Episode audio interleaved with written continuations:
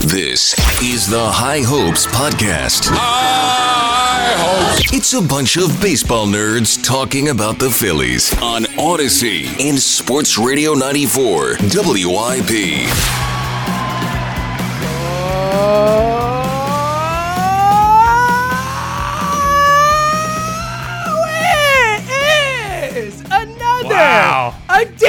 Of the High Hopes Podcast. Jack Fritz, how could it not be that way when, you know, we do a pod after the Cubs series? We're morose. How could they come out of the All Star break like that? God, they're so we were like, season's not over. We know they can turn around, but like that was disappointing. And then bam, dude. Then they come out and take two or three from the Braves, and then second four game sweep of the season for this team, and almost had that one in LA too, with uh, if Knebel hadn't blown that one. Like, it's impressive stuff, man. They keep bouncing back. I think for the first time this season, eight games above 500 for this team. And we are on the precipice of the trade deadline, Fritzy. We got a lot to get into. By the way, presented by Miller Lite, and we'll get a lot more into that uh, in a sec. But um, but Fritzy, uh, I, of course it's got to be a big yo. It would have been a, a solid yo, even if it were just a hey, it's the perfect deadline pod because that's super fun and we love it. But it's a big yo because the Phillies are freaking back, dude. They're a playoff team right now. They're creeping up on the pods. They're a game up on the on the Cardinals, and they're playing good baseball. And they got moves to be made and guys to come back. Like I- I'm I'm I'm really excited today. This is as excited. Normally, you know me, inside baseball for everyone.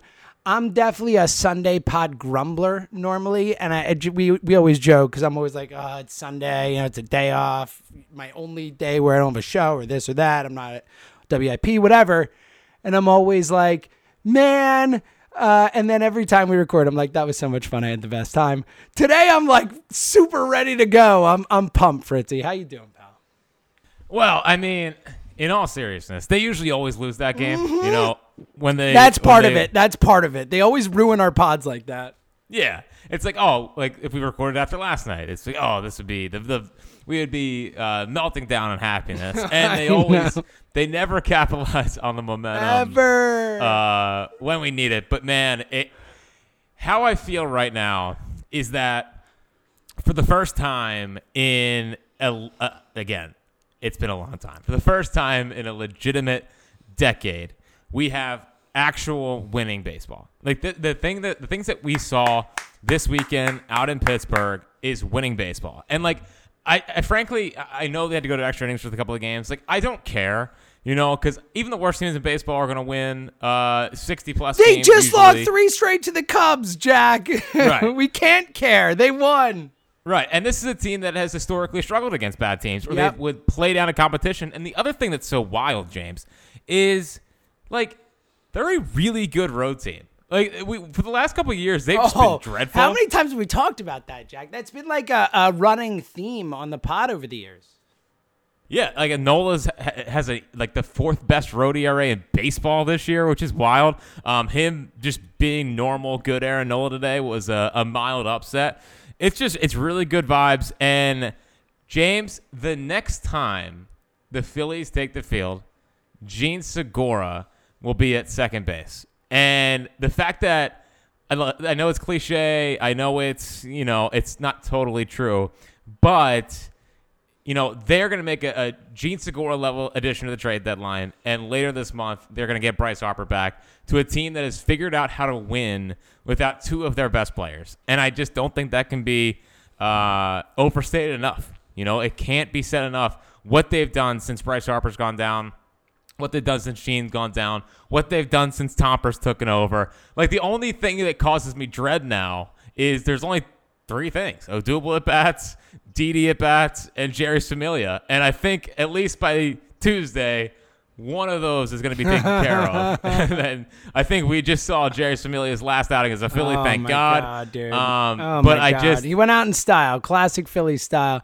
I had a buddy text me in the uh, heading into the the ninth like sweep things, and I was like, as as Familia was pitching, he's like sweep, sweep, sweep, and I was like, not a Familia has anything to say about it. Like, come on, man, what a loser.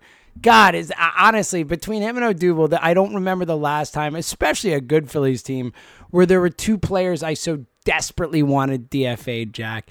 But like to your point, it's so true. I mean, if you just like, you know, look like last year at this exact time, trade deadline time, the Kyle Gibson trade, they were in Pittsburgh. I was actually at one of the games and they lost two or three heading right into the deadline, you know? And and this year they go and sweep the Pirates like that and and they had a, a worse record the time last year. You know, that's that's impressive. You know, it is different and especially with the injuries they've had. I mean, you know, obviously it doesn't work this way and you know, weird things like the Braves lose Acuna and world win the World Series and whatever, but you know, think about what this team would look like if they had just had Segura and Bryce, or even just Bryce. If Bryce doesn't get hurt, are they like, are they a playoff team by like three games over the Padres and the Cards? You know what I mean? Like, so I, have been I've been so impressed. Wait, wait, hold on, hold on. Do you do you think that they'd be better if it was Bryce Harper in the Castellanos situation? Uh, yeah, you think? Oh, but hey, hey, what a weekend! All right, all right. All right. I think this weekend was li- weekend. literally a, a, shot at my uh, when I took a shot everyone who was like he, he leads a team in hits. He's like, I'm gonna get a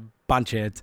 A couple of them were good, Jack. Here's what I'll say. I feel like none of his hits are ever good. And he had four hits today. I think three the other night, whatever. Like, I, like he was whatever better this series, but he he did pull two balls. Like he did have a double down the line that was like kind of vintage, and then today had that rip flip. But we'll get to that quickly.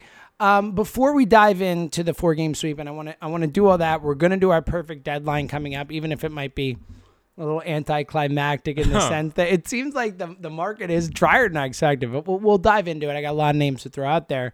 Um, but first, I, I mentioned Miller right before. I wanted, to, like, we've obviously uh, clearly loved the Miller Lite partnership so far, and the Miller Lights for Phil's wins. Everyone who's who's been in on that, it's been just awesome. You know, a Fritz bit does it again. I the man is a, I, you know, I hate to give Jack too much credit, but he's a magician.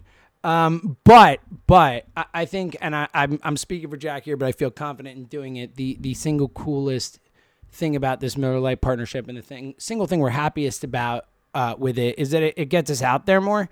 and gets us the opportunity like the the High Hopes night we had the ballpark. We'll have another coming up. We're going to talk about. Um, but it gave us the opportunity of IOP's watch party the other night for the uh, the Thursday game, um, the game where Familia desperately tried to blow it, and we were there for the end of it. Um, and you know, just before we wrapped, we I just got to say, like, to, I, I I know Jack and I were like honestly blown away, humbled. Uh, honestly, like I, surreal. I don't know what the right words are for the amount of people that went out to Skippack PA, which is you know, not super close to a lot of places. Like it was awesome. The place was great. Timeout Sports, we had the best time. Like it was awesome. But it's you know, it's a tough a tough ask for certain people. I know certain people came from Philadelphia and from like 20, 40 minutes and all that stuff. And I'm like, we had the best time talking to everybody. I feel like I, I barely watched the game until the end because I was talking to everybody, just having the best time. But um, I know, uh, and I'll let Jack speak for himself, but I'm, I'm speaking for Jack here and saying like, we uh, we don't curse here. We bleeping love everyone who listens to this podcast. It's the coolest community that I've ever been a part of, and uh, and and you know the High Hopes par- Watch Party was a, a real uh, example of that for me. So thank you to everyone who came and and all the people who, who make this happen. Fritzy, I'll let you speak for yourself now instead of just totally speaking for you. Yeah, I mean, uh, I I don't you know love Jeurys Familia trying to ruin it. No, know, like and he was, tried his hardest, Yeah. dude. He really did, and I didn't. I didn't, you know, respect that. Um, you know, everyone there was having a great time. It should have been one of those kick your feet up and and watch the Phillies cruise to a win. He made it tight, but you know, at the same time, James, as Jeurys Familia was was making that game closer than it needed to be, I really felt like it was the most high hopes night possible. I know, agree. I agree. It's I like, agree. oh, the the hopes are high. Everyone's feeling good, and then there's that Familia, and we all uh, came together. And uh, But this year's experienced that. different. That's why I love that because in past years, and, and same thing with the, the night at the ballpark, they won that game too. It's different. Like normally, high hopes nights of any kind just completely and totally submarine this team. Like even Familia couldn't, with his best efforts, Jack, and the history of high hopes nights behind him, not submarine that night. It's different. Uh, what, what more example do you need that That's- this team's different, Jack? Yeah, that's probably the biggest reason why it's it's okay to believe in this. Phillies And again, that we're doing this pod tonight and they actually swept and didn't, you know, lose a lame one. And we're like, oh, it's pre deadline and they won three of four and, and mock excitement when we were like, we could have had a, a super fun pod.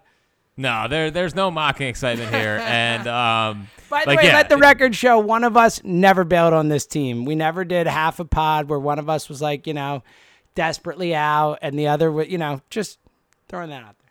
Well, yeah, and that's fair. Uh, but I was also super down because uh, the best hitter in baseball over the month Okay, of you July. know what? You know, let me give you a mea culpa here. I got to be honest. We never lie to their listeners, and I'm having a blast, and I'm in the moment right now. I'll just be honest with you. Like, in hindsight, like thinking about that half a pod, we were both back in when Bohm was healthy. Like in hindsight, like I was so wrong. Like if they had lost Bohm there, if that had been six weeks or something, and like they're screwed. Like he has been the most important person on this team, the best hitter by a mile, like the most consistent hitter, having the best July, one of the better Julys I remember a Phillies player ever having. Like I was wrong, Jack, and I will actually, cause so in uh, more inside baseball, on my notes I have uh, a let the record show and uh, that I never doubted them and Jack did uh, note. I'm literally that I've kept there since then, just so I can keep bringing it up. Deleted. Got to be real. You were right. Wow, you took it out. I You took it out of the If notes they had app. lost Bohm, like they would have been screwed. What a stud, man! What a s- what a monster this guy is. Well, well, and it's so funny um, because like all of a sudden you start doing what we've basically been asking him to do, and you know for what he's doing right now, like I thought Alec Bohm was his rookie year. It was like okay, here's a futures double champ, double champion, and you know going to be a, a 300 hitter for a long time. I think like I I really really believed in him, but now like I believe in this version of Alec Bohm more than I believed in his rookie year version. Uh, and it, it, you know, he's finally hitting the ball in the air more. You know, he's he's finally pulling the ball with some actual authority. It's not just these little slap hits to to right field, which are fine. Um, but you have to be able to do damage in another way. And what he's doing right now, um, you know, he talked about how watching Goldschmidt kind of gave him the blueprint for what he wanted to do, and he talked after the game how him and K Long had been working on getting his foot down earlier, just so he can get, just yeah, literally, uh, just so he can get started earlier. And you're just seeing the the dividends. I mean, the Paul, like it's just so funny. It's like, you know, T Mac or Franzke will be like, and here's Alec Bohm, and there's a single. You know what I mean? Like it's just, And it, you're right. It's like, immediate, dude. I actually, it's funny because I, you know, everyone we joke about how I am behind when I watch on TV. Whenever I have to like go walk the dog or like, you know, go play with Zoe upstairs or whatever, I always listen to the the, the game and I'll always put it on before I leave the basement. And it's always so funny because I'll like I'll like see Alec Bohm step to the plate and then I'll put my thing on and they'll be like, Alec Bohm on first base, singles on the first pitch, and I'm like. Okay, so I just missed it because he just like it's it's hilarious. I love that anecdote. You're definitely right. Um, and and the other interesting thing is that, dude, I mean, I'm pretty sure that any team in baseball could have traded for Alec Bohm uh, at spring, in spring training. Like, I, I don't think he was really a part of this team's plans. You know, I think they'd kind of moved on to Stott's going to be the third baseman, um, Didi's going to play short, and Jean's going to play second. I mean, one of the one of the luckiest things that happened to this team is that you know the, the so many injuries happened and Bohm had to play, and he's played. I mean, you know, he, he had a little bit of a struggle there, obviously, but this month of July, he, he, he's batting 484, I think, like has a 1,088 OPS. I mean, it's insane, and honestly, I, I I'm watching him now. And I'm not even thinking about the player he is right now, which is obviously been really fun. I love watching it. It's something there's something aesthetically pleasing about a throwback like 300 hitter. Um, but I'm starting to think more about his future too, and like how good he's going to be. Hopefully, uh, even like two years from now, because what you're seeing right now is really good bat to ball skills, driving the ball, but it's still that power is going to come eventually. And when that power comes eventually, we could be talking about like 280 to 320 with 25 to 30 homers. And that's a really, really impactful player. I know the Saturday night, um, well, two Saturdays ago against the Cubs, like disaster defensively. I think he's been pretty good. Um, Absolutely, and at least passable. Like at least, at least passable. not something I really like thought. No one Um, did. But I think what we're seeing now is that Alec Bohm is is turning into an offensive force, and you can start you can start dreaming and thinking about, you know, 27, 28 year old Alec Bohm and how good that hitter is going to be. So um, it's been really fun. It, has been a good run. And it just, he must be seeing beach balls right now. Oh my It is- God. it is ridiculous. It, it's like, uh, is there what's bigger than a beach ball, uh, dude? I- so a few thoughts on this, and I think you nailed a lot of it, and uh, you know, especially how exciting it is about the future, especially when you consider what this kid has gone through the last couple years, right? Like, does have that hits through the minors, you know, had a, some ups and downs. We all remember Jack Fritz's, you know, hands, wrists, uh, you know, weak hands thing that we all went through and all that, and has had ups and downs, and um, you know, has you know still needs to lift the ball more. Obviously, we saw that today, and um, regardless to Jack's point, if you're a 320 homer guy in today's game, 280, 300, like that's so much more valuable than it used to be. Guys don't do that anymore. You know, the average, average. There you go. Um, wordsmith over here is is way down. The average on base percentage is way down over the last few years. All that type of stuff. So you know you have a guy who can put the bat on the ball, and and he is really good, even if he's not driving the ball, at being able to put the ball where he wants it to go. You know, really directional hitting, and that's not just that doesn't just show up in the average. It shows up in a lot of other spots too, and um, you know the old school baseball stuff that's not just important, you know, during the season, but we know is especially important in the playoffs. I think Alec Bohm has a potential to be a real kind of, you know, guy could have some big hits for this team if they can really, you know, put it all together and get where we want him to go.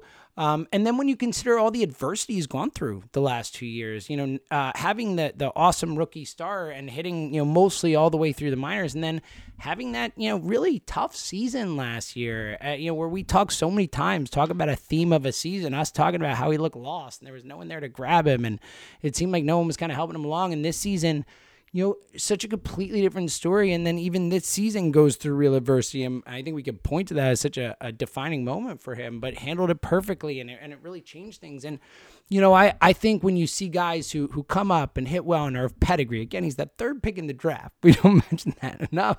Um, I think to see them go through this and bounce back and come back the come out the other side and be the hitter you projected they could be, you know, it just feels like it's that much more easy to believe. You know what I mean? Like it feels like it's not like fluky at all. It's like, oh yeah, like this is the Alec Bohm, and he's beginning to be and can turn into the the the high end projections of the Alec Bohm we hoped and thought he could be. You know what I mean?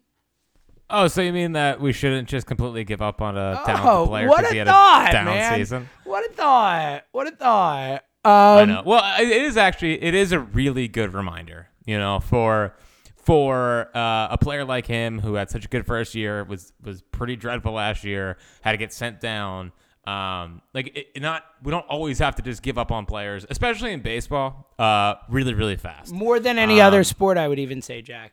So, I mean, he comes back from my bleeping hate this place. He's been in a good spot ever since. Defense has been good. And James, like, I just, I really love the, the, and I, I'm sure we'll get to this later, but whatever. Um, I just really love the vibes of, of him, Vierling, and Stott.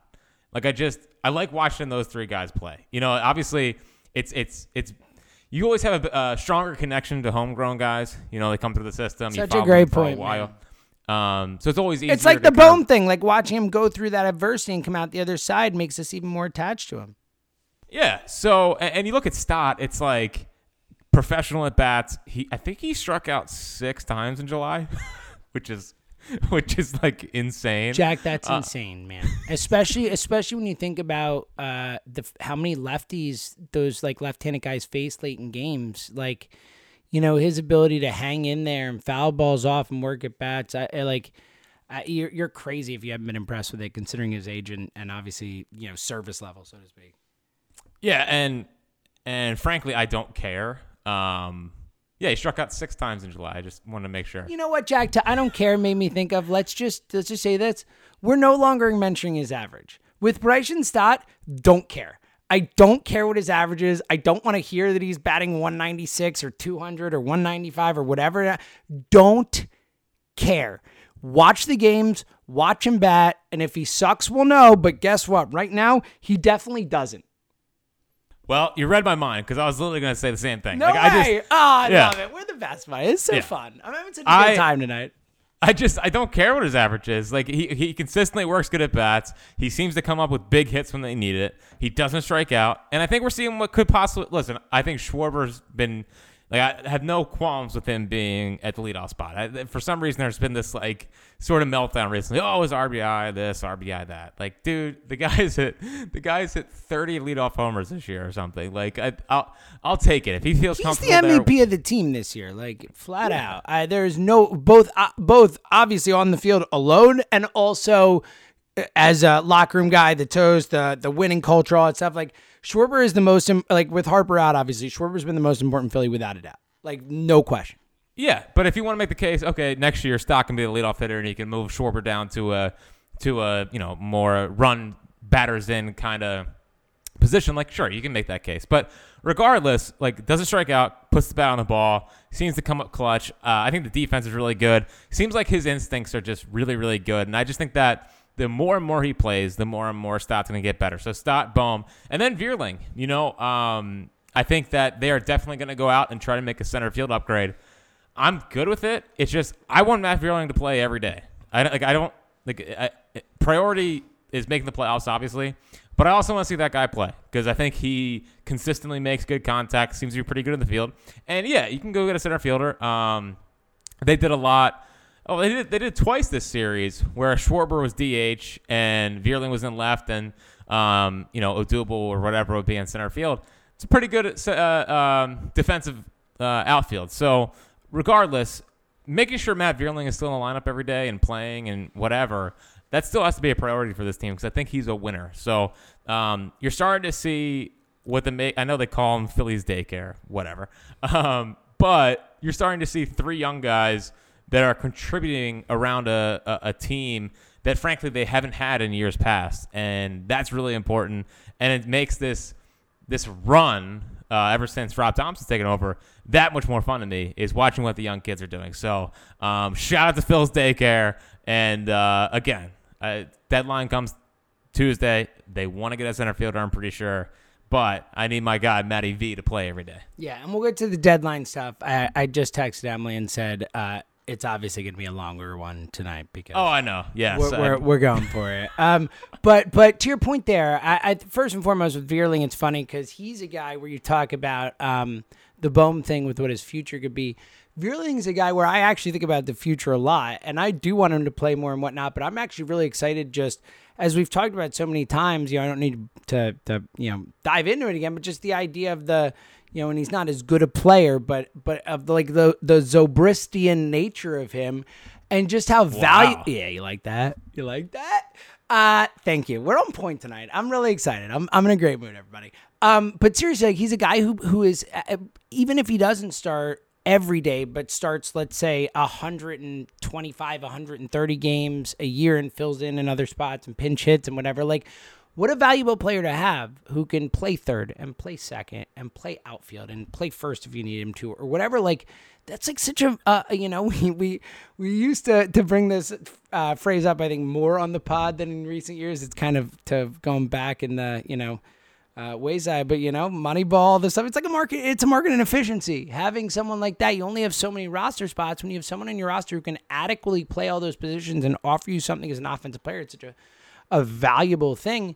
And to your point about the daycare guys, like not just have they, you know, is it great to see them grow and contribute? And both Bohm and Stott, perfect examples of what we were just talking about about giving guys time. Like, you know, you're not just going to come up and be awesome all the time. Like in Stott's case, like you know, it takes time for you to adjust to major league pitching. Like there is no bigger jump you will ever take in your life than minor league to major league pitching. You know, it's like that type of like absurd level of jump. You know, if you're a professional player, obviously, if I pitch against major minor league pitching, that would be a bigger jump. But you know what I mean.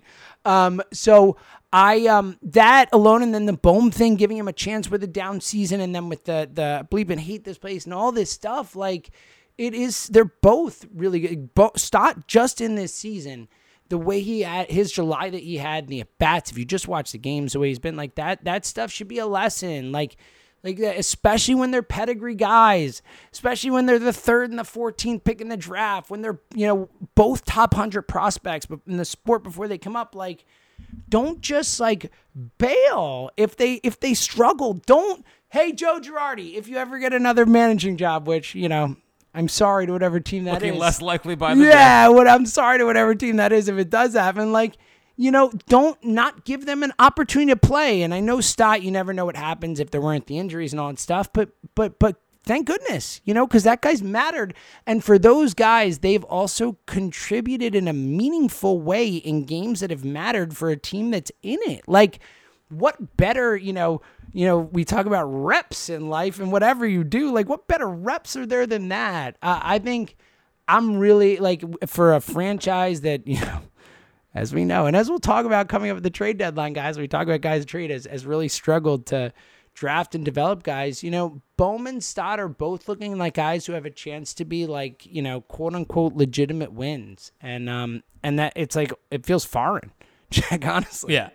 And I got two quick thoughts before I'm sure we move on, but um I, you, you can't tell me there's not a coincidence between these guys playing with confidence and Joe Girardi not being here. Oh, no doubt. Like you, you just you can't convince me that him being out of here doesn't help these guys. And when we're talking, the other the other thought I have while you're going there is that when we talk about the future, these guys getting these reps right now is really important. When we're talking about how, the direction of this team and the next like four or five years really being this team's window to win a championship, getting Bohm and Stott in big game, big reps, and so that you don't have to go out and fill every need by trading away your prospects as soon as you get them or spending hundreds of millions of dollars in free agency.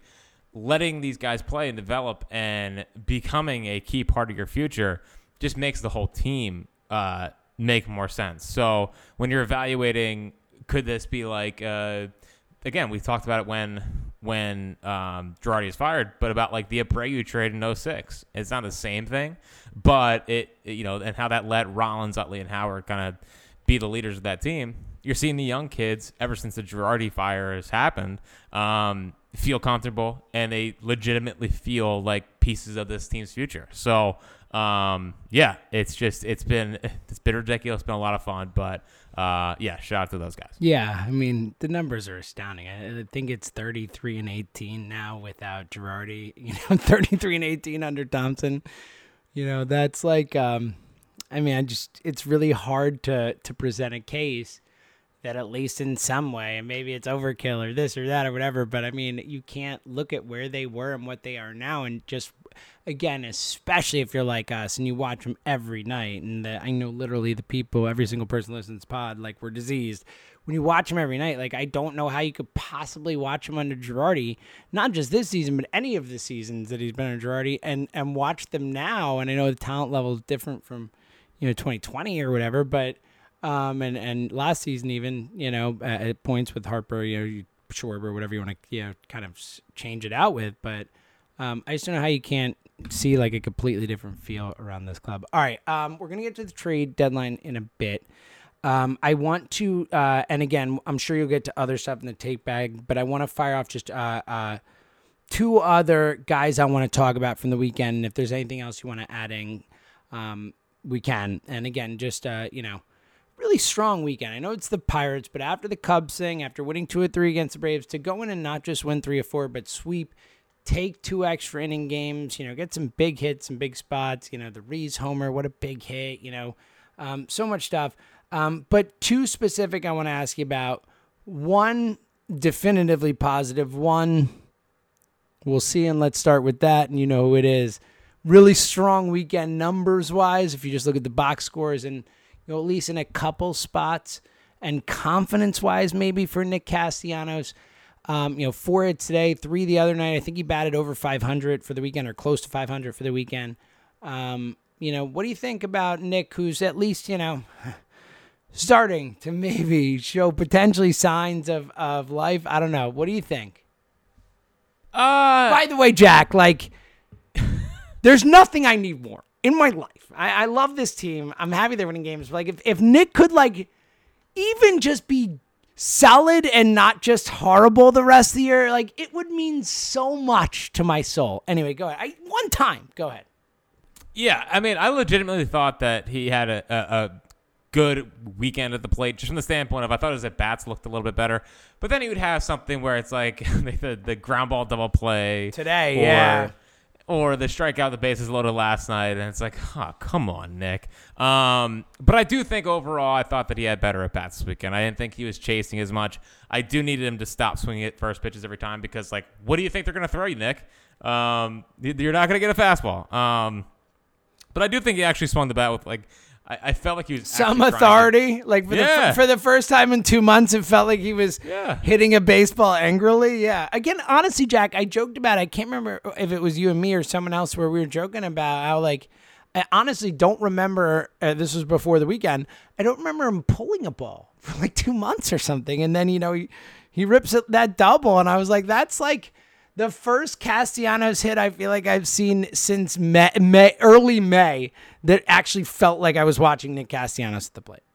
Yeah, and it, between that and like actually, you know, trying to do damage rather than just hey, let me just foul some pitches off and maybe I'll flip one into right or Yeah, whatever. just check swing one Yeah. softly into the gap and right. Exactly. Yeah. That's how he Oh, bats sick. 250. Every he gets one hit a game that's a little bloop soft hit, and it's like, oh, most hits on the team. Sorry, still Right, upset. you, you really, you're really not handling the No. Castellanos. It's because uh, it's because because I feel like the people we interact with are smarter than that. Go ahead. Right, but I do think that he he legitimately I thought had good good at bats this weekend. But now it's like okay, good start. You got away from Philly. I think you need to get away from Philly for for a weekend. Um, but capitalize on it. You know, this is you know t- it's time to hit some balls out of the yard. I mean, he's still at eight homers on the year, which is ridiculous. Embarrassing. So, I J- thought it was Aaron Judge, did you, I think it was Johnny Heller tweeted out uh, Aaron Judge has as many homers since the All Star break as Nick Castellanos has all season. Yeah, well, listen, Aaron Judge is currently probably what the third best I know, I know, I know, dude. Alec I know, dude. and- I know, dude. But we're it's July thirty first, so I can say this: it's not August yet, and we're talking about him having as many as Castellanos all season since like July, you know, thirteenth or whatever, dude, or July fifteenth or July eighteenth or whatever it is. Like, come on, like that's up. Damn it! It's embarrassing. I'll believe it. I won't forget. I won't, and if I do, it'll be hilarious. I didn't even say it. I said the beginning, but I'm still gonna believe it. Anyway, that was hilarious. Uh, and, and by the way, that's how so- fired up I am about this. See, I know, serious- you're like so- Nick, there, there is. So you had a, a funny thing recently. I don't remember. I think it was with um, we were talking to Elliot or texting or whatever, and you were like, you know, what's like of all the you know opinions takes you have right now? What's one you like really hope is you're most right about? And like in my head, I'm like. I don't even have any others. Like I only care about Castellanos. I don't. I honestly don't care if I'm ever right about anything else again ever. If this guy can just not suck, that's how much this hurts my soul, Jack. All right, go ahead. I'm sorry. Well, it hurt your soul so much that you, you didn't even like let me get the joke out before you jumped all over it. I'm it was, sorry. Did it, I'm so and, uh, fired up about it. Go ahead. Go ahead. It's my bad. I'm so sorry. I mean, uh, again, Aaron Judge is cute, but he's what the third best hitter in baseball in July behind Alec Bohm, and Austin Riley. Austin Riley is tough. Dude. I like it. I know. I mean, you know, I don't know if my, I guess my my is better than Austin Riley take is like aging pretty bad, but at least Bohm's starting to show some signs of life, so maybe it's not that bad. Maybe it's a win-win. Maybe Yeah, it's a win-win stop, take stop, stop. Because hold on, you're you're misrepresenting your take. Your take was Austin Riley sucks, and that is aging horrendously. Let's be real. I was real about my Nick Castellanos ness. All right, horrible take, Jack. I don't think I ever said that Austin Riley sucks. I don't think that Oh, was okay. ever something I said on this podcast. I or- love that. One of my favorite things is that we have a a diseased fan base listenership, high hopes community where we can't get away with stuff because they listen so long and listen religiously that everyone knows. Jack, it's not even worth saying.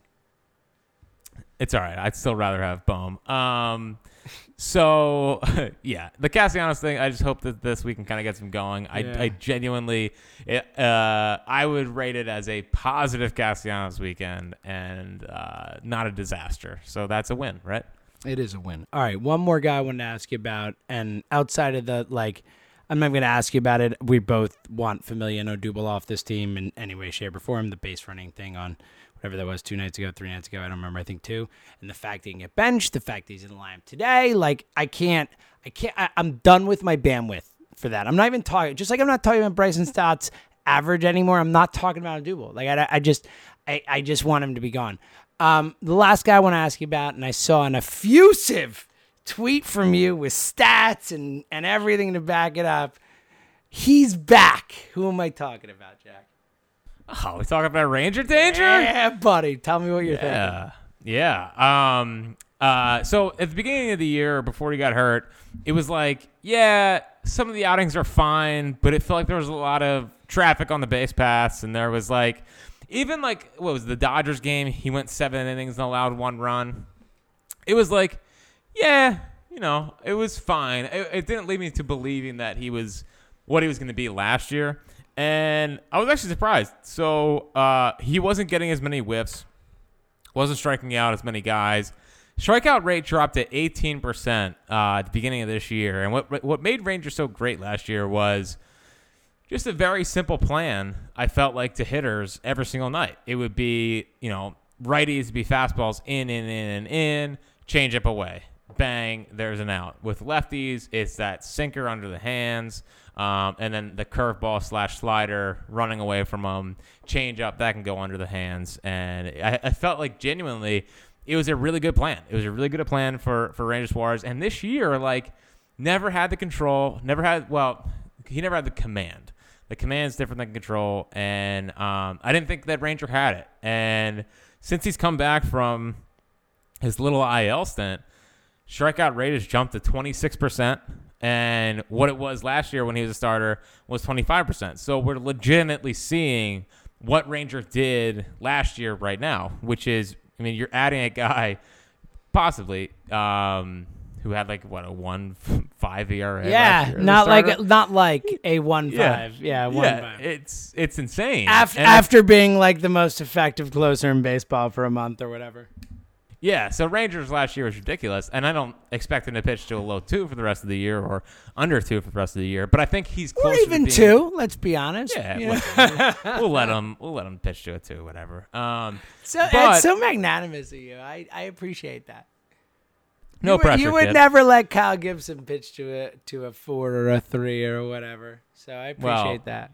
That would have to be possible. um, so that's the that's the key difference.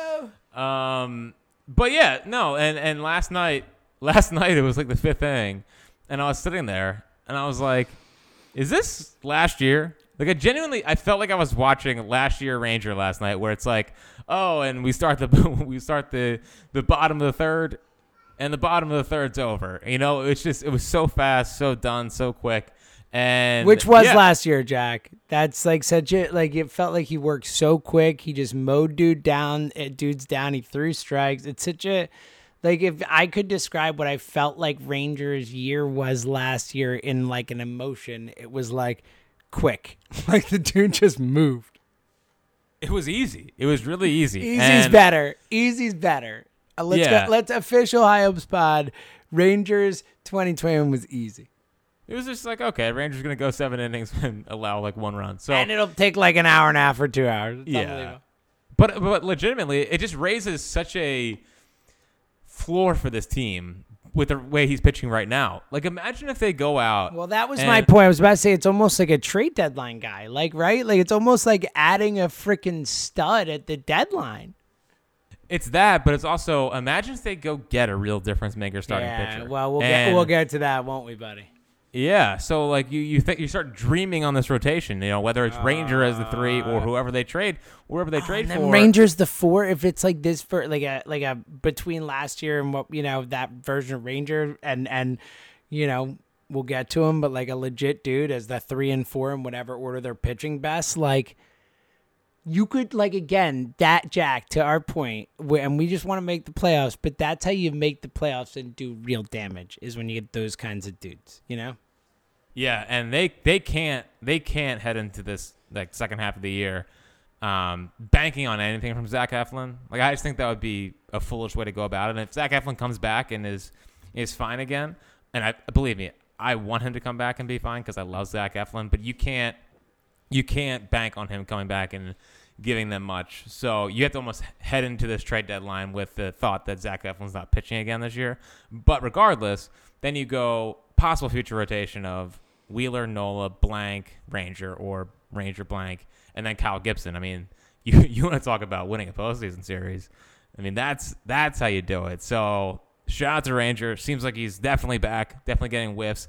His sinker was finally running, I felt like, for the first time last night. He was dotting both sides of the plate. Welcome back, Ranger. Missed you, kiddo.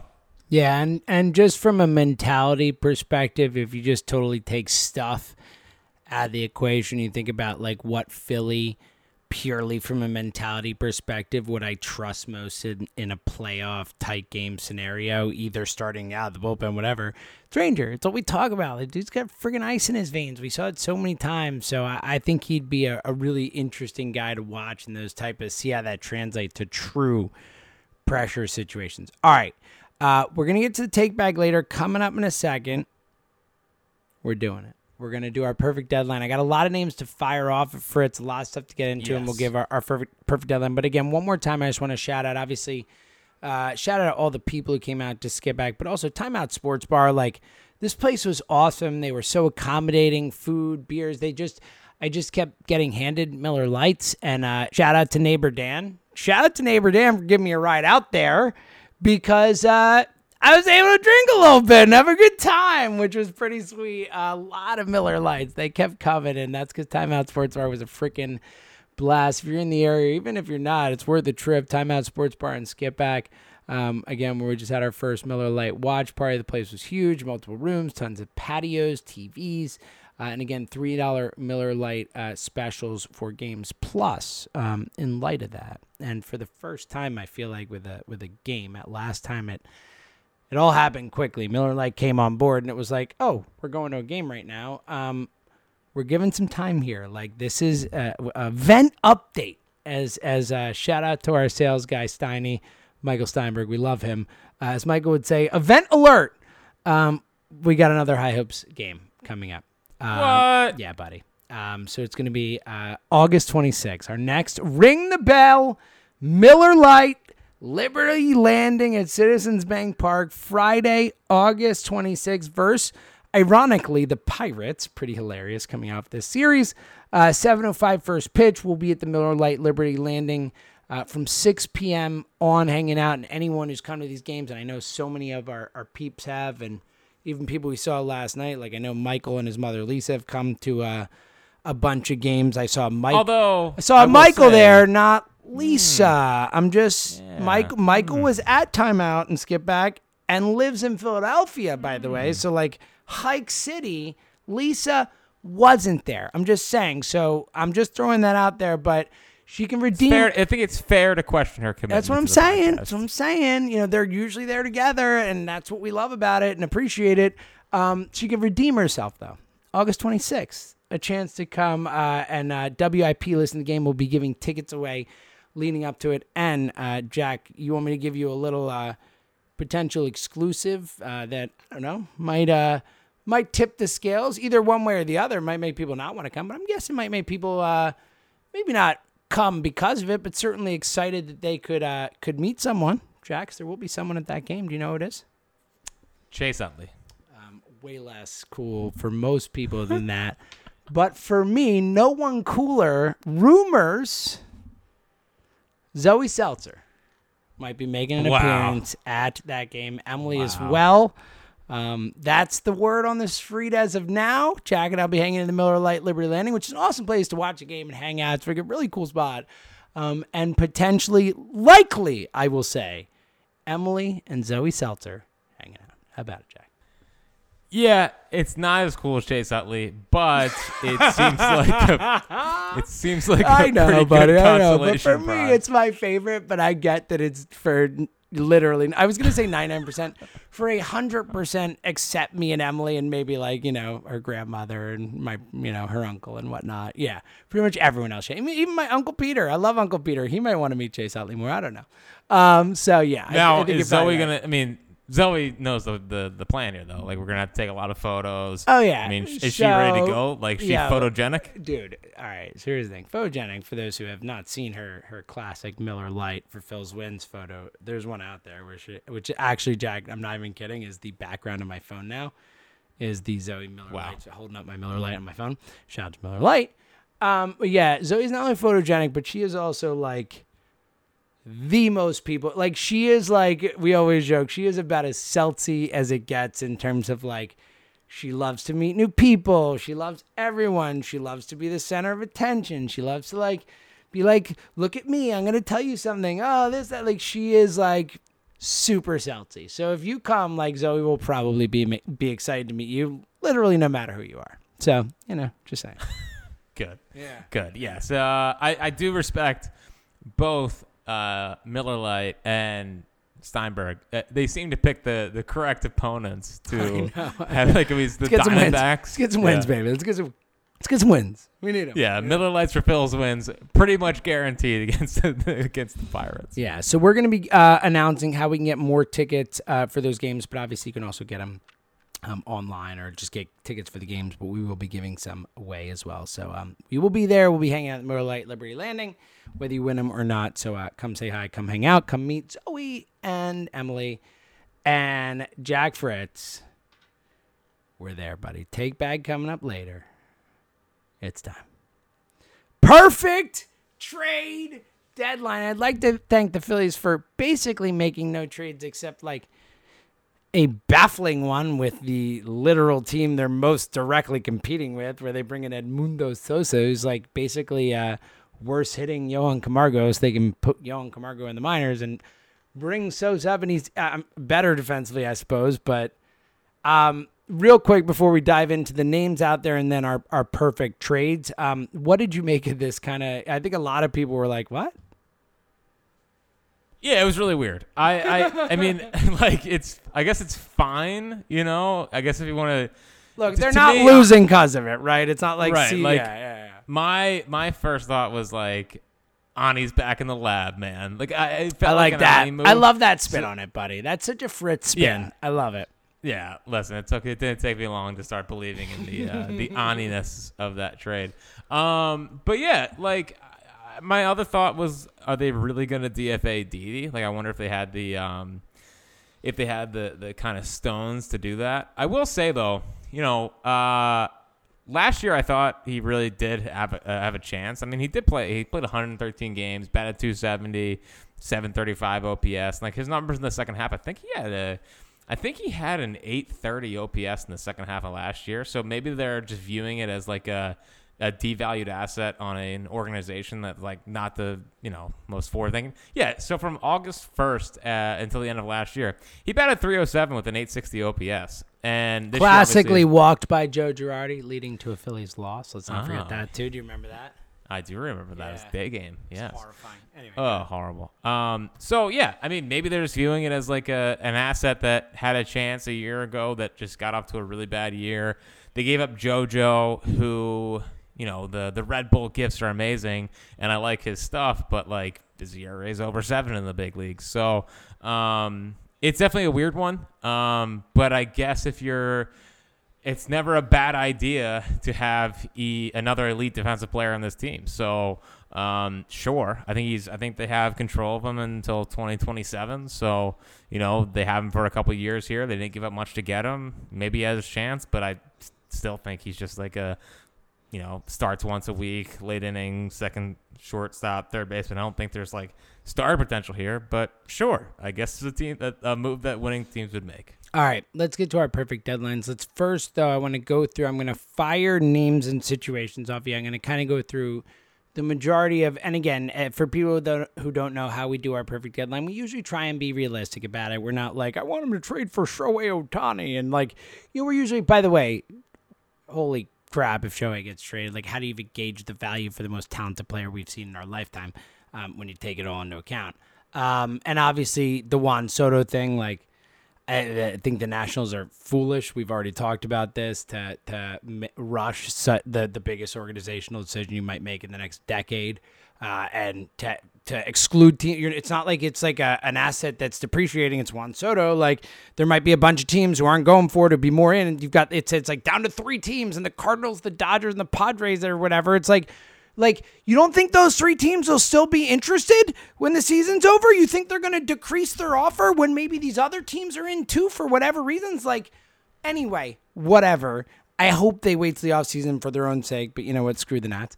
Um, but but we try and talk about like the real names that are realistic possibilities for the Phillies. So I want to fire off names that, you know, and again, they're more high end, more low end. We don't know what they're gonna do, but I'm gonna fire off the names that I think are are feasible for the Phillies, and and you tell me if there are anyone add quickly. I think we can both agree that, um, and we'll get to names, but I, I'm going to focus on starting pitching and and some bats. I think that over the last month plus, where the bullpen has been as good as it has been.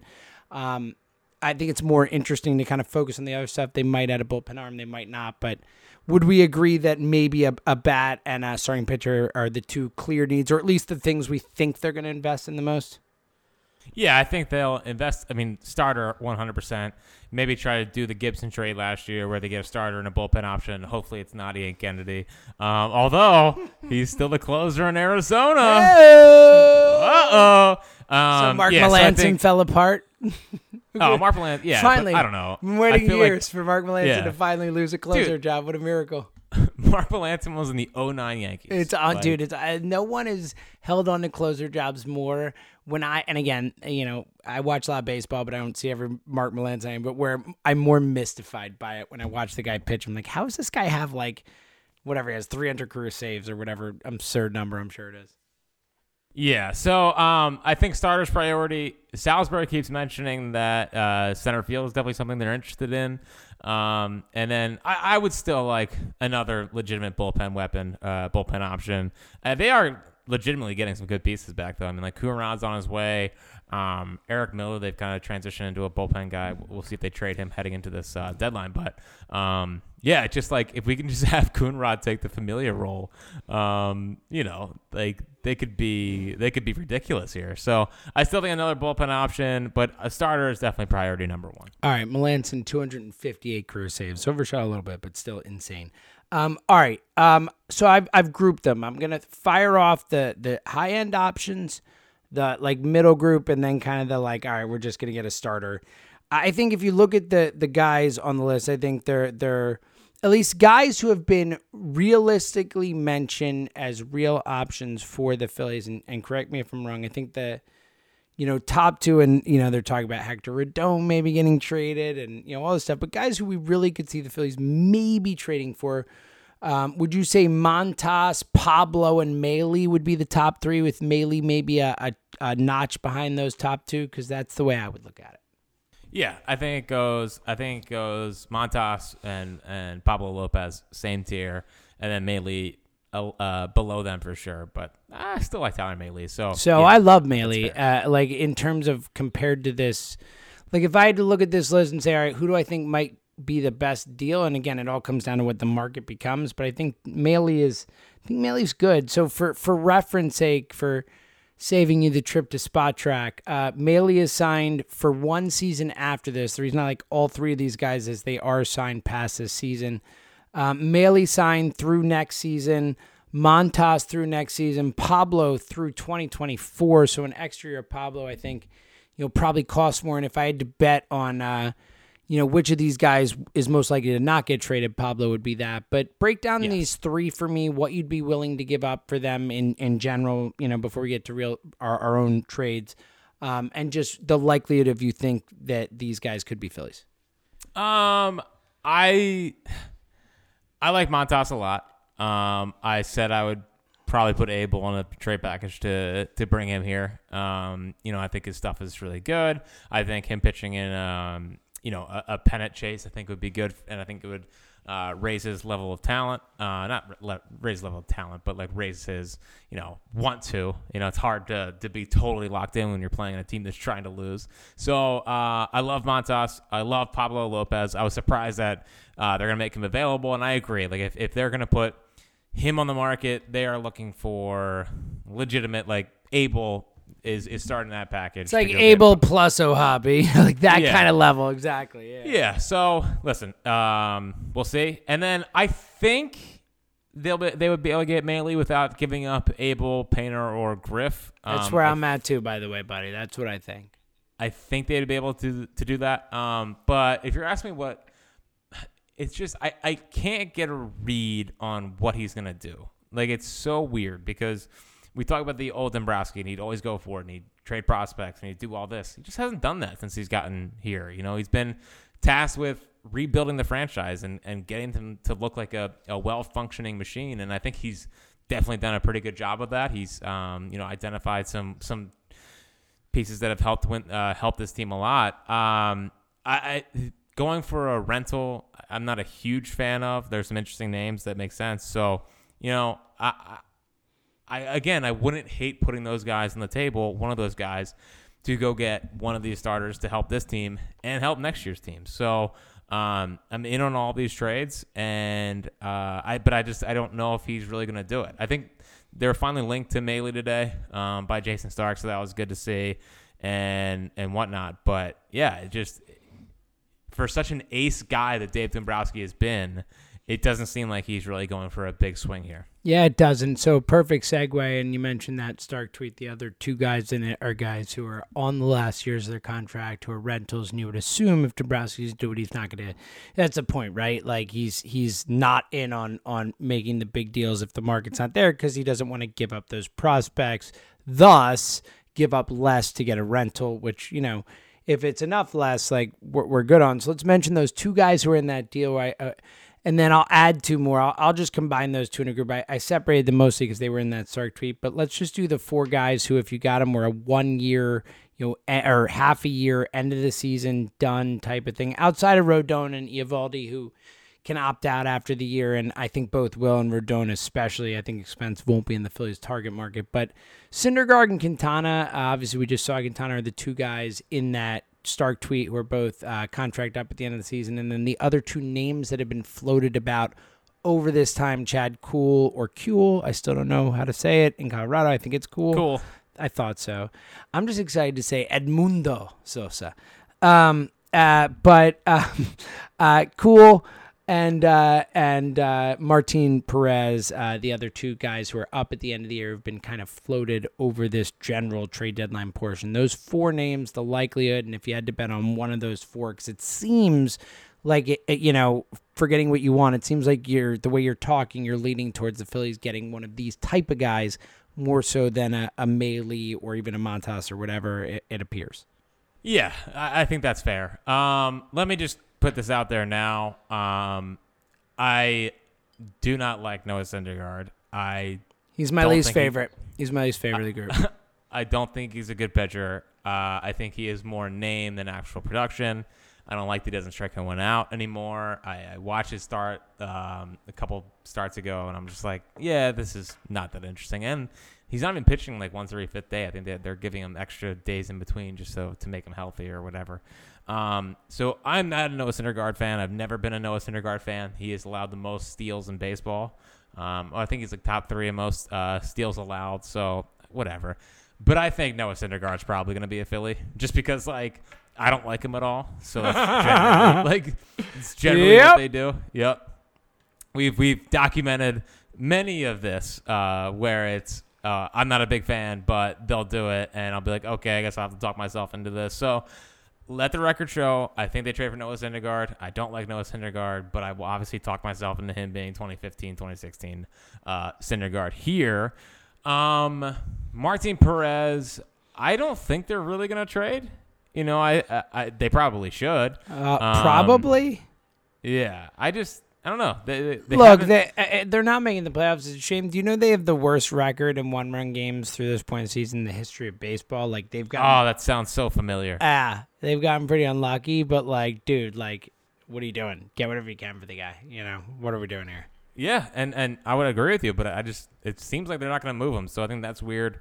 Um, he would cost, I think, a, a decent amount. He wouldn't cost Abel, Painter, or Griff, but no. definitely a lot of the the lower level guys. So, uh, but I would be in. You know, he's been really good ever since I've said he like was falling apart. He's had like two straight dominant yeah. starts, which is helped. And was a former team. pedigree guy. Like he was a top prospect once upon a time. I always like those guys who have the pedigree and then, you know, maybe figure it out later. All that. Yes, uh, Quintana.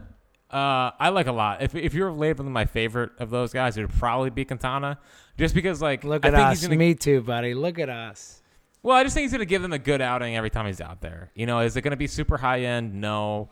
Um, is it going to be super terrible? No. But I think on most nights he's going to give them six or seven innings of pretty well pitched baseball, and you know I can kind of go to bed feeling pretty good about Jose Quintana being in my starting rotation. So yeah, I'd be fine with the Jose Quintana trade. Maybe they can finally do the the Christian Hernandez. He can be in the trade, unlike last year uh, for Tyler Anderson. By the way, it's been funny. You know, Tyler Anderson. The Phillies tried to trade for last year and had a trade done. He's been like one of the best pitchers in the Ah, game. he's been a stud It's- for the Dodgers. Shocking. It's hilarious. Um, Yeah. So Phil's new. Phil's new Yeah, first. well, Dave's got to get it Um, done, man. Dave's got to get it done. I mean, come on. And this podcast, more so than any, knows my my my deep love of Chad Cole. And Oh, I know. yeah. I'd Um, rather have him than Syndergaard. and I'm sure that's so a very, uh, you know, I'm sure we're we're in the minority there. Yeah, I just I have little interest in in Noah Syndergaard. Um, but Chad Cole, you know, he's had a pretty good year out there in in Colorado. You know, it seems like he'll have one bad start, one good start. Um, definitely does not seem like he pitches very well at home. Obviously, it's a it's a tough uh, place to pitch at. Um, but yeah, I always has had good stuff. I've always loved Chad Kuhl. But when you're talking about evaluating a guy you like versus trying to make the playoffs, I would rather have like a Jose Quintana. Yeah, so Quintana's my favorite too. I mean, he just has the longest track record of success of those guys we just talked about, the four we just talked about. All right, um, let's get to it because we I think we both have trades involving center fielders, so I don't think we need to get to the other names there because we're both going to talk about it in a sec. Um, I feel like I should go first because I feel like whenever we do these, uh, you know, look, I'm not an ego guy. I, I I don't care. I think people get it more excited for yours than mine. So I feel like we should save that. And I'm serious, and I'm totally good with it. There are other things I'm great at. It's all good. You know, we've got a, a beautiful thing. But let's let's save you for the last. I'm gonna I'm gonna do mine, especially and and there's another reason for it. It's not just that you know, you know me being magnanimous and and you know just being a generally good dude, where the other guy is like oh the the guy I do the pod with. But whatever. Um, I I mine's also incredibly boring. Um, now because it's so boring, I did give you a perfect and a likely, so at least I have that. But like my my perfect perfect trade deadline, you know, moves, deals, whatever is like pretty lame because not only is it just one trade, but it's the one trade we've talked about like 8 zillion times. Like honestly, it feels like for 15 years and it's really been like a year plus. But like I honestly think when you look at the market, all the names we talked about, the situation they're in, like I think it's worth giving up. You know, whether it's it's Abel and uh, Rojas and Brown plus or oh Hoppy and this or whatever the package is. Like, I just think if for now and the next couple years, like I don't, I think Montas and Laureano just make so much sense for this team. I look at where this team is at. I look at what are the the biggest holes that I care about now and in the playoffs, and it's a starting pitcher and it's a center fielder. Like you have to believe Harper's coming back, Segura's coming back. Like we're filling other holes naturally. Rangers been better, like whatever. But like I feel like if you can get a guy in Laureano, a guy who's having a bounce back season, who at the age of of 24 years old had an 860 OPS in 123 games, 24 homers, had some, you know, a steroid suspension and some, you know, injuries and all that, but like seems to have bounced back is an above average center fielder. And oh, by the way, is is signed for a while. He signed through his 29 season. So he's 27 right now. You'd have him for the rest of this year, his 28 age 28 season and his age 29 season. Like that's like, you know, the physical peak of your career at a, at a really solid price at a desperately needed position in Montas, like we talked about. We just went through the names who we think are realistically going to get traded, or at least realistically in the Phillies market, and Montas is the best of them. So, like, I, as we've talked about so many times, like, I don't particularly, I'm not looking to trade Mick Abel. I'm not looking to get rid of prospects in an organization where drafting and developing has been the most important thing forever. But, like, I think this core, especially if you're making a move where you're getting one guy through next season, the other guy for two more seasons, like I just think it makes a lot of sense and it makes your team so much better right now and moving forward. Um, I'm going to give you what I think is a much more likely center fielder starting pitcher combo, but what do you think of that as just like a very lame, predictable response? Yeah, I mean, I I I, would do it. I, I love Mick Abel. Um, but I just we've talked about this a lot. You know, we talked about how this team is in their prime right now to go for it, and yeah, I it's both like it's their time to go for it, and I actually believe they know what they're doing when it comes to developing pitchers. So, um, you know, it's it's an all-in move. It's a move that uh, you know it, it requires giving up a top prospect for, but um, you get a guy in center field in in, in Laureano who you hope that by the time that contract's over, over that Justin Crawford's ready to go or is close to being ready to go. Um, so that's good to see. And then Montas, you know, you again, you walk into a playoff series with Wheeler, Nola, Montas, Ranger, like that's tough. And And you know, Harper back, and Right. Laureano in center, and Segura at second, and Stott at Yep. short, and it's like crap. Like I got like a real team all of a sudden.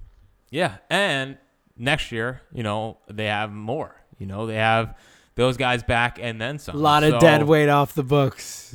Yes, yes, there, there, and no more Odubel. So that's that's the biggest win of all of this. So uh, I I didn't think I would be in James, but I, I am in. And I know it's so lame because Jack and I have literally talked about whether Trevina's been in it or not over the last year and a half. We've talked about that exact trade for so long, but it like it almost feels like you know fate. It feels like this is the trade they should have made all along. All right, I'll give you really quick, and then I'll get to Jack's. But really quick, the the more likely and and it's Mahle we talked about, but I think it's I think Mahle will be cheaper than Montas and certainly cheaper than a Montas Laureano trade. I think you give up like O'Hoppe or or maybe even Rojas plus Ben Brown and something else and get Mahle. And I, I think it's worth it. He signed through next season. And I'll give you a center fielder name who's not like doesn't light the world on fire, but if we're just talking about like a cheap trade, like trading a lower or mid to lower level prospect for a guy who lets you not play Odubel and fills some holes for you. Um, and shout out to my brother. Shout out to Peter because Peter texted me this and I was like, I don't know. And then I looked into it and he's literally, by a lot of metrics, been the literal best defensive center fielder in baseball. And he's someone I'm sure you have too. I've owned him in fantasy like 15 times, dropped on, dropped on over the years. Um, and I don't love someone who's like kind of having uh, a a resurgence here offensively at 31, but like Michael Taylor in Kansas City probably would not cost much. And he is, again, by many metrics, the best defensive center fielder in the sport this year. And the way the, the team has been put together, you know, he's uh, batting like 270 something, 275. You know, he's got a, uh, not much pop, you know, six, seven homers, a touch of pop. He's, uh, you know, I think got a 740 OPS or something like that. Like, look, it's not anything special, but if we're talking about like a realistic, give up like a lower level prospect and, and hang on to the guys that matter type of move. Um, it's someone I hadn't thought about a lot because it's not like a name top of mind, but um, and he is signed through next season too at, at like four million, like super cheap. Um, you know, I think if you're looking for a guy who could come in and and you know if you're especially with them hitting a little better and Harper coming back and maybe the offensive side of things, it's more the get Odubel out of my lineup side of things. And if you get someone who potentially could give you like a plus, you know, defense in that spot and and hit enough, it seems like something that that could really make this team better when it matters. So, um, an interesting name to throw out there, Fritzy. The floor is yours. Boring. First of all, no I know. I said it. I said Ugh. lame. I said lame mean- and boring. That's why but I said Montas and Laureano, which was lame, not boring, but lame. And then I said I'll give you a per, you know more practical, boring one. Give, uh, blame Peter. All right. Jeez. Sh- And it is- taking it crap is- on my brother. Sorry, Peter, that Jack's such a jerk. I just want you to know. No, it's classic Peter being boring as, as anything. I mean, come on, like Michael A. Taylor, whatever. I know Luckily, he's- luckily, he's way too busy to be listening an hour and ten minutes into a podcast. So we're Well, listen, Michael A. Taylor's fine, but again, Again, boring. I was trying to be uh, sorry for being like real. All right, for once. Sorry, All right. buddy. Not All like right. you. Who's like, oh, the Phillies are the best team I've ever seen. All right, go ahead. well, they're getting there, um, especially after this perfect deadline. So I'm just James, happy you I, made it here for this pod. All right, that's all I'm saying. I just want you to sit here and and I want you to just dream. Marvel. I'm sitting back. I'm not even gonna be. Just go ahead. I'm not even gonna talk. Dude, Yeah, it's no, it's you. fine. Go ahead. I just want you to dream with me for a second here. Um, obviously, my first uh, perfect trade deadline trade is um, Abel, Painter, Bohm, Stott to the Angels for Shohei Ohtani. Yes, and is that enough? is the question. Yeah, I think uh, you might have to give up Justin Crawford and whoever else. not tradable, but don't let facts get in the way of a good story. I know, I know. So here's it, it's not it's not a crazy amount, um, but here's what I would do in in my perfect trade deadline.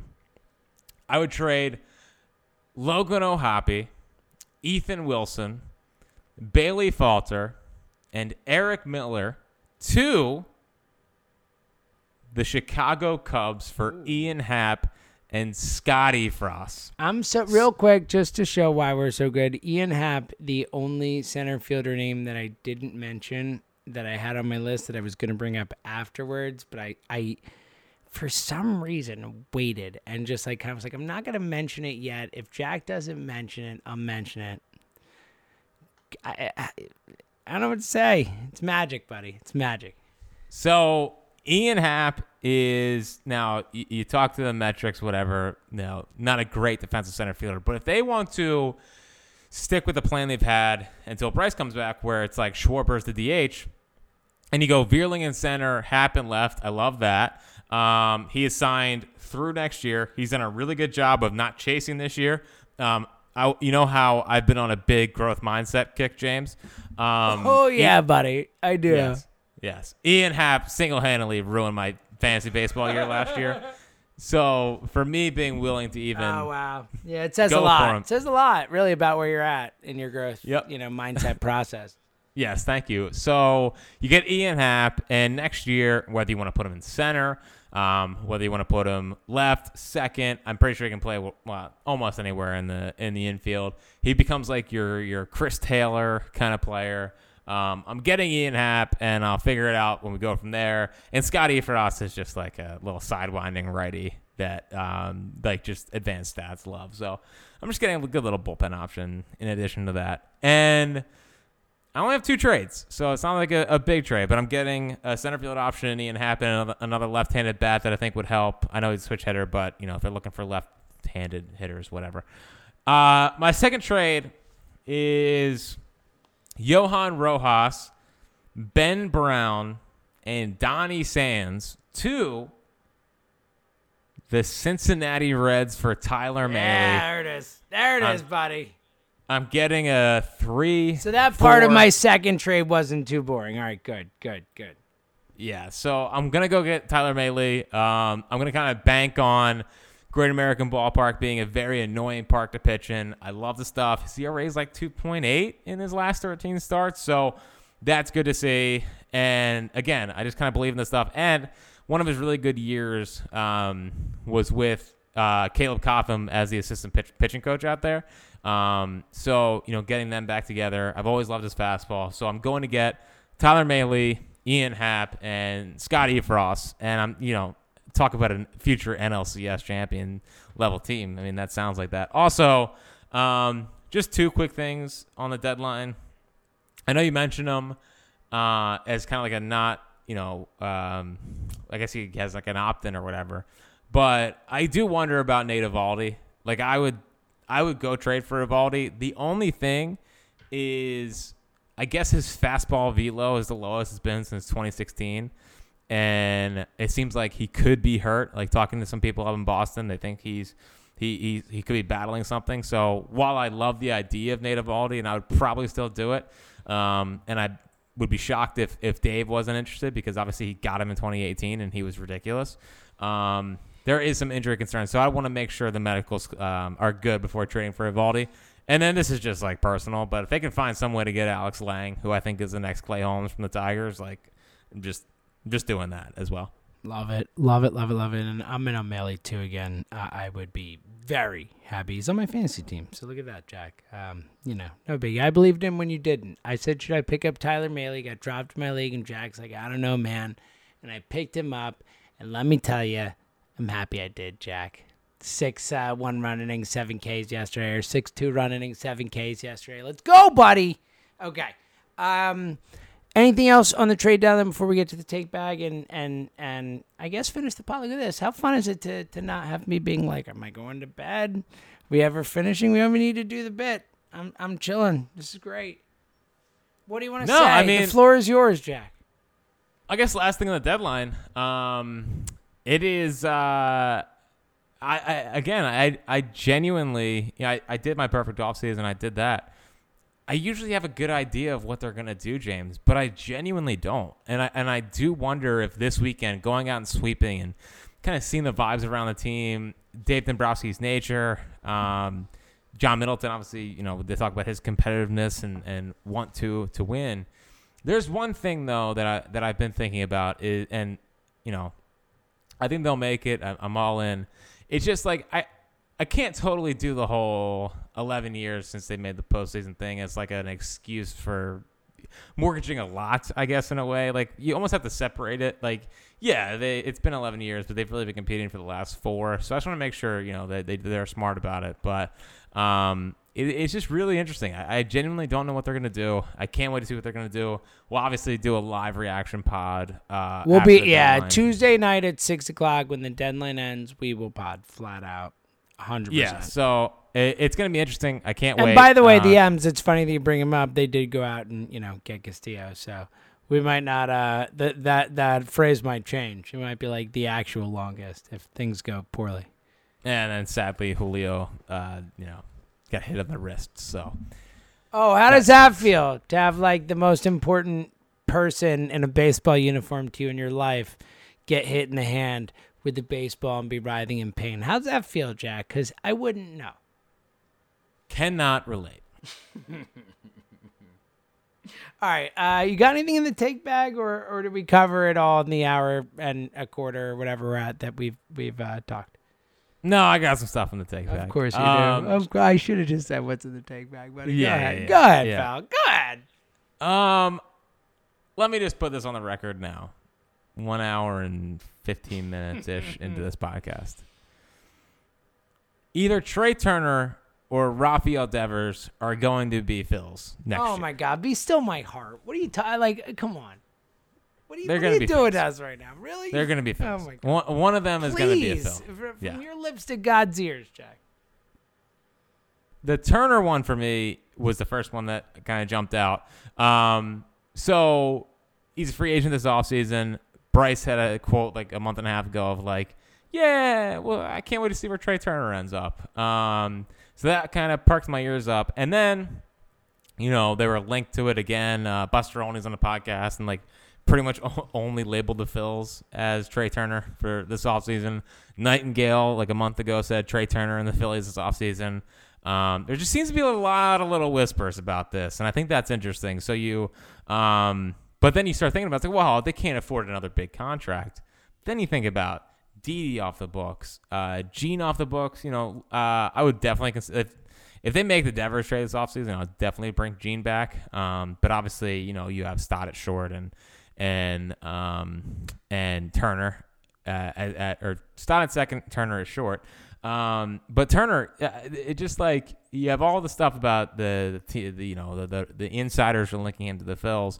You look at all the money coming off the books. You know, Familia, Knebel, Hand, possibly Eflin, Gibson, Odubel, um, uh, Segura, and Didi. That's a good amount of money freed up. So um, I just have a weird feeling that Trey Turner will be a fill this offseason. If not, you know, if they have it like Rafi Devers is like Dave Dombrowski's guy, you know, Didn't and mine, the- and mine, not just Yeah, and a lot of smart people I, in that- I said if I had to bet on anyone under twenty five to get three thousand hits, I would bet on no one.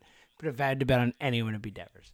Yeah, and I mean Devers is so good at a young age that Dave didn't put him in the trade for Chris Sale. Um, you know, he put Moncada and and Kopech in it, so he definitely has, has liked him forever.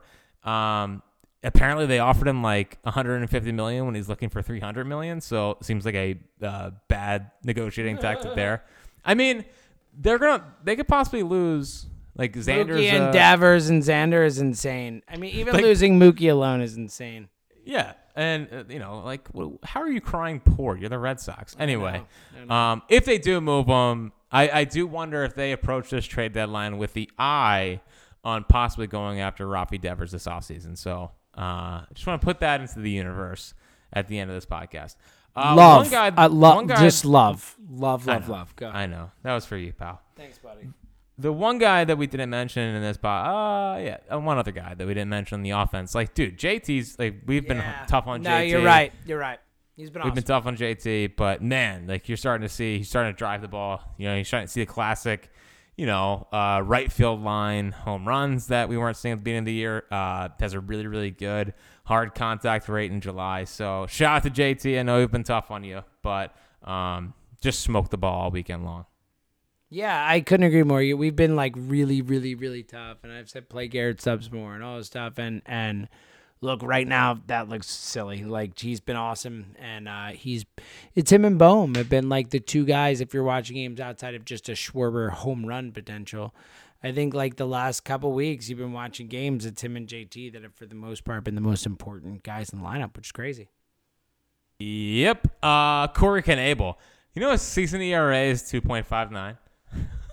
That's great. Now he did have the one game where it was like a ton of unearned runs. Um, you remember that where we like four or five hundred runs, but um, yeah, I was at the Mets seven one game. I don't know. Either way, um, Maybe. either way, it's great. He looked awesome. Two innings the other night was like lights out, big spot. Um, he's really, really settled in after you know kind of getting demoted and all that.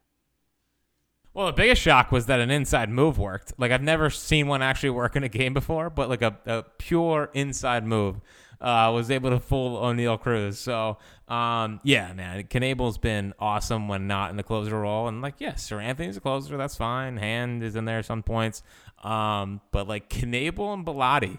Bellatti was also Oh, disgusting. Oh, dude, straight yeah, struck out the side. He was nasty last night. Nasty. what a find! Yeah, what a what a find. Vinani. Let's go. Um, uh, there was a report earlier today. you still have more? Really? Go I have, I have two more. I'm just kidding. There was a report from earlier today about like, um, yeah, Phils don't want to put like Ben Brown and or Logan O'Hoppe in a trade package. It's like, listen, this has to be posturing. Like, there's just there's just no way that you wouldn't put those guys in a in a trade package like in the right deal. Obviously, you don't want to give them away, but like in in Logan O'Hoppe's case, I think he's gonna be really good. But like JT signed, and you have a bunch of, of, of catchers ready to go in the pipeline. So, um, like I I hope it's just like playing hardball and, and trying to get prices down and saying, okay, we'll put a hobby in to get the deal done. But other than that, a very, very surprising report. yeah, Ben Brown, I think a, a 33rd round pick who's having a breakout 34th. se- 34th. There you go. A uh, who's having a breakout season. It's like it's exciting, but like let's not get carried away with the untouchable tab on Ben freaking Brown, okay? Yeah, so uh, I hope Dave is playing chess while everyone else. You better be. Jack. You better be, buddy. Yeah. Uh, and then last one here for you. Would you rather the Phillies had fired Girardi when they did, or fired him this offseason, but Rob Thompson is not here? Oh, when they did. Save the season. Honestly, Wow. I, I like honestly like I would have rather they fired him a week into the season and gave Rob Thompson the job. But yeah, either way, to the heart of your question, yeah, I'll take what we what what had happened. And if we end up with Rob Thompson moving forward, that's fine. Like Rob Thompson doesn't hurt you. Like he's not great or anything. Like or who knows, but I don't think he's like super great. But like he's fine. Like I think what we saw with Girardi is that you just need a guy who's not gonna freaking kill you. Like you're not gonna win the World Series because your manager's like amazing. Like Kevin Cash has not won the World. He came close, not won the World. Not going to win the World Series. Your manager freaking wins games for you. Like you know what you can do though? Not make the playoffs because your manager's so horrible that it costs you like four games in a season where it matters. Like so, no, I don't care. That's fine. I want to win games. Let's go. I need to be in the playoffs, Jack. Enough. Enough. You know, you made the whole thing like, oh, I don't want to get carried away in the 11 years of this. I'm not going to get carried away either, but it's been 11 years, Jack. Enough. And plus the Miller the Miller Lite watch parties for for Phil's postseason games, I'm sure would be. Oh my god, electric. dude. Oh my god. Let's go. August 26th. Don't forget. We'll talk more about it coming up. But August 26th, uh, Miller Lites, High Hopes, Ring the Bell Night down the same. All right, Fritzy. Um, I have no final thoughts. Uh, an hour 20, whatever in. Uh, it's always bedtime. I I have actually gotten to the point where I'm I'm done. I we I, I have nothing to say. Um, so the floor is yours. Any final thoughts, my friend? It was a long podcast, but generally it flew by as usual. and So- worth it. Like if there was ever a time after a four game sweep, you know, six to seven or whatever it is, a bounce back series, the trade last time we talked before the deadline, we'll talk right when the deadline happens. Like, you know, some sometimes the situation calls for a long pod, and that's what we're here for to give you a long pod. Hundred percent. So, um, buddy, happy trade trade deadline season. Dave Dombrowski. Let's see. Let's see the real Dave. You know, Yes. I would love a Yes, cool the little trade. legend. Where's the legend? Right, the guy Yeah. we heard about. Yeah, like where's the where's the trade that's going to put this team into the postseason? Um, I tweeted about this. I'm sure you saw it. Uh, and yes, I'm pretty sure that only uh, me and neighbor Dan care. But the the Rhys Hoskins homer uh, from over the weekend is just going to look so great on the on the Phil's You're yearbook. correct. You're the only who care. That's right. like, I can't wait for it. So, um, happy man. Trade deadline season. They're actually in it. They're actually playing good, winning baseball. If they come out of this with a freaking like Wilson Ramos, uh, Cabrera, whatever trade deadline, I will I will be furious. So um, let's have a real trade deadline and uh, two games in Atlanta. A bullpen game against Spencer Strider, which I don't feel great about, but oh, really? Um, you want Nick Nelson going out there to start a game for you in, in any Man. situation? If Nick Nelson didn't get tasked with having to be the opener In Atlanta, how about that? How funny is that? Uh, Like his know, numbers would be really, really good. We so, can get all the shots of oh, remember when you know Girardi kept Nick Nelson in the game instead of Knebel after the Harper homer? We can see that because he's starting, so that'll be really fun, right? Yeah, yeah. um, I tried. I've tried to uh, eliminate the Joe Girardi led Phil's era out of my out of my head, but it's you know every once in a while you got to be reminded of just how dreadful it was. Yeah, well, they would be like six games up in the playoff chase if it weren't for it. All right, uh, last thing, and again, we will be back Tuesday at six. I guess we'll be recording at six, so you'll. Well, you'll unless they make a big late. trade tomorrow night. Sure, Make- that's possible. Make a big deal. We'll be back after that instead. Whatever. But but either way, um, we'll be back in the next couple days based on trades what they do. Um, and I will leave you with this, which you know, um, I've often admonished Jack for, but um, feels appropriate. Uh, who let the Phils get hot? He's Fritz himself. We'll talk to you later.